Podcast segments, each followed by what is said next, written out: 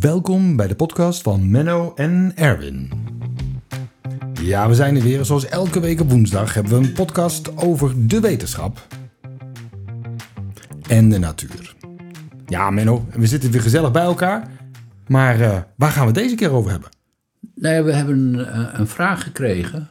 Oké. En, uh, want iemand die woonde in de, in, hier in de buurt, die woonde vlakbij een veld waar en die zei, ja, zijn dat pootaardappelen? En, en worden die nog steeds Ja, dat was Carla. Carla ja. die vraag. Ja, hartstikke leuk, klopt. Ja. Nou ja, dat uh, heeft mij aanleiding gegeven om mij weer eens even te verdiepen in uh, het fenomeen van de pootaardappelen. Want ik ben uh, niet direct zelf, maar ik weet, een collega is heel direct betrokken bij een groot project. En eerlijk gezegd, met dat project begin je wat vragen te stellen over de toekomst van de pootaardappelen. De pootaardappelen, want zij woont daar natuurlijk prachtig in het bos, uh, onze Carla. En ze keek altijd uit op een ander bos, maar dat is helemaal gekapt. En nu zitten daar, ja, je zegt pootaardappelen. Het zijn dus geen gewone aardappelen, maar pootaardappelen. Nee, nee, laten we het zaakje even goed in beeld, beeld brengen. Um, wij hebben in Nederland uh, 166.000 hectare aardappelen. Oké, okay, zo. Dat klinkt veel. Dat uh, is wel heel veel. Nou is uh, ongeveer een kleine 50% daarvan is zijn aardappelen die wij zelf ook zouden kunnen eten. We, we exporteren er een heleboel van, maar dat zijn consumptieaardappelen. Ja, of we gaan naar de, de friet, denk ik. Ja, zo. en uh, dat, dat zijn, schijnen in totaal meer dan 500 verschillende rassen te zijn. Oké. Okay.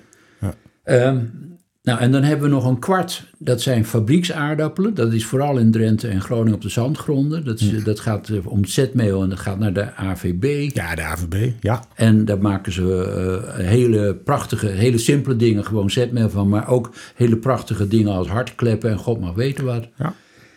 En die andere kwart zit in de pootaardappelen. Hm. Dat is dus best veel, want dat is dus uh, 43.000 hectare pootaardappelen. Hm. Vergis je er niet in, er werken meer dan 2000 bedrijven aan pootaardappelen in Nederland. Ja. De opbrengst van die pootaardappelen is helemaal niet zoveel. Uh, het is anderhalf miljoen ton. En ja. daar wordt uh, een derde wordt meteen afgekeurd. Oh. Omdat er ziektes in zitten. Okay. En dat is een beetje het probleem van pootaardappelen. Uh, pootaardappelen zijn dus de aardappels die het volgend jaar dan uh, gepoot ja. worden om er de consumptie of de fabrieksaardappelen uit te halen. Hm. Het is een hele klassieke manier van, uh, van, van vermeerdering. En uh, nou ja, dus Nederland is relatief groot in pootaardappel, het pootaardappel gebeuren.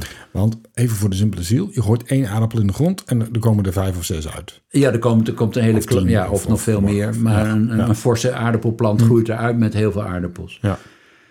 Um, maar het probleem zit een klein beetje in de erfelijkheid van die aardappelen. Die, die hebben een heel ingewikkelde erfelijke structuur. Vier, de, de, de, de, het erfelijk materiaal wat in chromosomen zit, dat is in viervoud aanwezig. En het betekent dat wil je iets veranderen aan aardappel, dan kost dat ontzettend veel tijd. Dan moet je het kruisen, maar dat kost heel veel keren, heel veel seizoenen okay. om, om tot een hm. blijvende verandering te komen. Ja, want eerlijk gezegd, wij zijn hele goede veredelaars. En dan valt mij, een, dat jij zei net, een derde kan je weggooien met ziektes. Ik denk, dat is nog niet helemaal geoptimaliseerd. Nee, en er zijn meer dan, uh, helaas meer dan 200 ziektes, van virusziektes tot wat dan ook, ja. bekend over die pootaardappelen. Hm. En ze zijn dus heel kritisch, en vooral de afnemers ook in het buitenland... Uh, dat, dat de pootaardappelen die je stuurt, dat die echt ziektevrij zijn. Ja, nou, dat, is wel. haast onmogelijk. Hm. Um, dus ja, dat, daar zitten echt wat problemen aan. En nou is er een, uh, een hele nieuwe tak van sport. En dat is, uh, zijn aardappelen die uit zaad komen. Dus je kweekt letterlijk uit zaadjes, uh, kweek je aardappelen. Ja. Dat, die hebben een andere genetische achtergrond, die veel simpeler werkt en waar je veel sneller nieuwe rassen kan maken. Dat, dat ontwikkelen van nieuwe rassen is heel erg belangrijk, omdat je die ziektes moet kunnen bestrijden. Ja. Dus je moet proberen als er weer een nieuwe ziekte opduikt, een soort variant te ontwikkelen die, die tegen zo'n ziekte kan. Ja. Die, die natuurlijke afweer heeft. Maar voor mij dan even, dus dan stop je dus één zaadje in de grond en daar komt al een pootaardappel uit? Nee, komt er komt, eigenlijk er gewoon komt direct... een plantje uit en dat plantje dat groeit dan uit en dat, dat kost ook weer tijd. Dat, dat, dus Hm. je hebt een apart bedrijf nodig wat die plantjes, die plantjes op doet groeien. En, eh, nou, en dan eh, eh, komt daar, zeg maar, daarna komt er opbrengst. Oké. En die opbrengst kan in hoeveelheid wel eens wat minder zijn dan via die pootaardappelen. Maar het is zoals gebruikelijk, Nederlandse agrarische landschap is heel erg gericht op bulk, op productie. Ja. ja. In plaats van op de kwaliteit. Nou, de verwachtingen zijn dat die, dat die, die eh, vermeerdering van aardappelen door zaad, dat dat absoluut uiteindelijk gaat winnen. Eh, het, is, het is ook praktisch, eh, zeg maar, is er de, dezelfde hoeveelheid die je met 25 kilogram zaad hebt, daar heb je 2000 kilo poters voor nodig. Dus dat, is, dat Ja, staat niet in verhouding tot elkaar. Transport is al hartstikke veel duurder. ja. Ehm, nou ja, plus het feit dat die, dat die, die aantal ziektes wat daar in dat zaad zit, is heel beperkt. Men heeft vooral in, eh, in Afrikaanse landen, eh, daar zijn Nederlandse bedrijven ook bezig om, om te experimenteren met dat zaaigoed. En dat gaat wel goed. Dat gaat eigenlijk hartstikke goed. Eten ze daar ook aardappel? Zeker. Oké. Dat is een, eh, het is, natuurlijk komt allemaal uit Zuid-Amerika. De, de woeste, de oeraardappel uit de bergen eh, van de Andes. Daar, daar komen de planten oorspronkelijk vandaan. Ehm, maar in Afrika is, eh, is aardappel ook heel populair. Ja, wat je nu ziet is dat, dat het, men houdt een beetje de adem in. Want wat er daar in Afrika gebeurt, dat zou wel eens- heel positief kunnen zijn. Die kleine Hmm. boertjes, die moeten wel weer leren hoe je dan die plantjes moet Ja, kweken, hoe je dus dat hele anders. systeem, dat, Ja, dat, ja. Mhm. dat kost allemaal begeleiding. Eh, maar ze zijn natuurlijk minder afhankelijk van, van eh, fatale eh, ja, pootaardappels met een ziekte erin. En dan gaat alles in één keer mis en dan kunnen ze niks meer. Nee. Dus ze hebben de zaken wat meer uiteindelijk in eigen hand.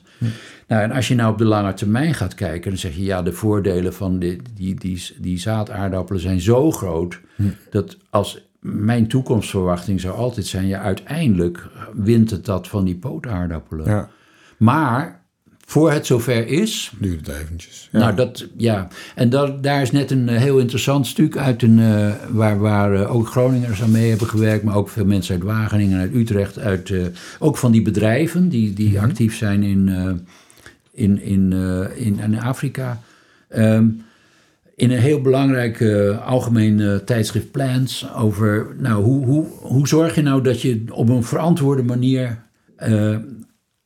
aan die omslag van pootaardappelen naar zaadaardappelen gaat. Want dat is natuurlijk een heel ingewikkeld proces. Ik bedoel, ik zeg al, er zijn meer dan 2000 bedrijven die gespecialiseerd zijn in pootaardappelen, die al van vader op zoon dat eindeloos doen. Ja, dat kan je niet zomaar ineens allemaal aan de kant schuiven. Die moeten ook eventueel kijken, wil het in Nederland, in het Nederlandse klimaat, willen die zaadaardappelen hier dan ook wel? Maar je hebt wel die pootaardappelbedrijven nodig. Want ook hun moeten dan dat plantje weer laten groeien. Nou ja, Of- als zij zich om kunnen schakelen om, om, om met die plantjes bezig te gaan. Ja. En dus ze kweken er niet de poters, maar ze kweken in feite De plantjes. meteen de, de, de- Ja. de plantjes voor de.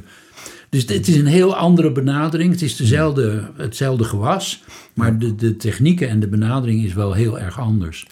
Kortom, dat is, dat is niet zomaar gedaan. En er is natuurlijk wetgeving die, de, in de, in die, die, die dwars ligt. eh, regels, allerlei plantenregeltjes. Die diensten die toezien op, eh, op, op ziektes, die zijn helemaal ingesteld op pootaardappelen. Ja, ja. Nou, die zullen ook niet bij voorbaat enthousiast zijn. Kortom, dat is een, het is haast eerder een, eh, een sociologisch vraagstuk dan een, dan een, dan een biologisch, ja. vraagstuk. Ja. Ik denk dat voor een bioloog het- antwoord eigenlijk al vrij snel duidelijk is. Hm. Ehm, de- deze zaadaardappelen die- die hebben absoluut veel meer flexibiliteit en toekomst dan die pootaardappels. Maar ja, eh, hoe, hoe, hoe snel dat zou gaan. Ja. En ik ook eh, qua oppervlak, eh, wat het in beslag neemt, het is eh, toch ongeveer 25% van, van ons aardappenoppervlak zit in die pootaardappel. Ja. Ja, dat zou ook wel eens heel anders eruit kunnen gaan zien. Kortom, Ik vind, Spannend verhaal. Ik, vind zoete aardappels ook wel lekker, Menno. ja, jeetje, Ja. jeetje. is, Nou dat ja, een beetje, dan- is dat hetzelfde ras eigenlijk? Nee, Weet je dat, is oh, heel nou vraag je me weer dingen. Oh, en dan had ik dus het... ik, ik had nog een boekje over aardappels van TNO uit, uit 1960 mee. Daar komen we helemaal niet aan toe. Maar nu had ik dus mee moeten nemen het Oxford Book of Food Plants. Want daar staan ook al Oh, dat die dingen in, zoals die zoete aarde. Ja, dat heb ik ook thuis staan, maar niet mee. Nee. Ik, ik, ja, er zijn heel veel verschillende soorten aardappels en ook zoete aardappels. Ja. Die bijvoorbeeld, eh, nou ook in, Noord- in Zuid-Amerika overal voorkomen. In Suriname zijn ook volgens mij Ja. eh, zoete aardappel een heel geliefd product. Op de Groninger markt zie je ze ook al. Ja, ik, ik, Maar ik ben even, eh, moet even mij schuldig bekennen. Ik weet niet precies hoe Nou. de familieverhoudingen tussen onze aardappel en de zoete aardappel is.